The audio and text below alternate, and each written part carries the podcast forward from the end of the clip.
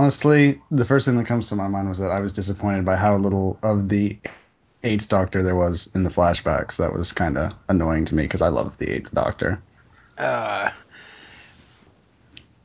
so is everyone else on the internet. I hope they're lying to us and he shows up in the 50th anniversary special because I don't want it to just be the two new guys and the the newest guy. Yeah, well, you know, they did say that uh, the only thing that anyone actually knows is the stuff that they had to film outside. So, you know, really, you know, who knows? It could have anybody in there. That's true. It's just gonna have to wait for November. I don't want to. Let's not. Let's get a time machine. Perfect.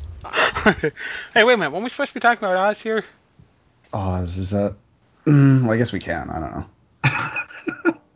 Yeah, there's like some movie you guys are making.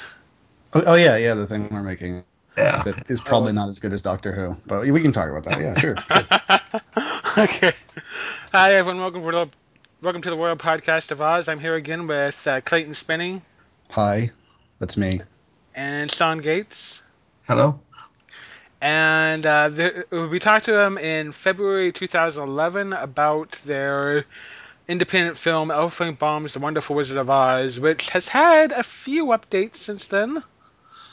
A few updates, but not yet a release. S- But you know, we'll, we'll we'll take it as it comes. Sometime after that, um, there was a Kickstarter you guys did for how much was it for fifty thousand dollars? Uh, Five thousand. Five thousand. Yeah. Just five thousand? yeah. Was that five Fifty thousand? thousand dollars would have been kick ass. Could we get fifty thousand dollars? Oh, if I could, I would. Over here, here at the blog and everything, we try to help get the word out and get people donating. Yes, and we appreciate that. We actually pulled a bunch of donators in on the Kickstarter through your links and stuff, so that was nice. Yeah, I'm sure you were a big part of that actually uh, working out for us. You know, so Well, hey. You gotta do what you gotta do to get the, his going, and hey, I want to see this movie, so do what I gotta. Thanks. Yeah, we, we want to see it too. oh, so well, actually, I'm I, I want to see it, you know, like for a second, and then I'm going to be sick of it and never want to watch it again. But you know, for that for that one viewing, it'll be awesome, and then I'll be done forever.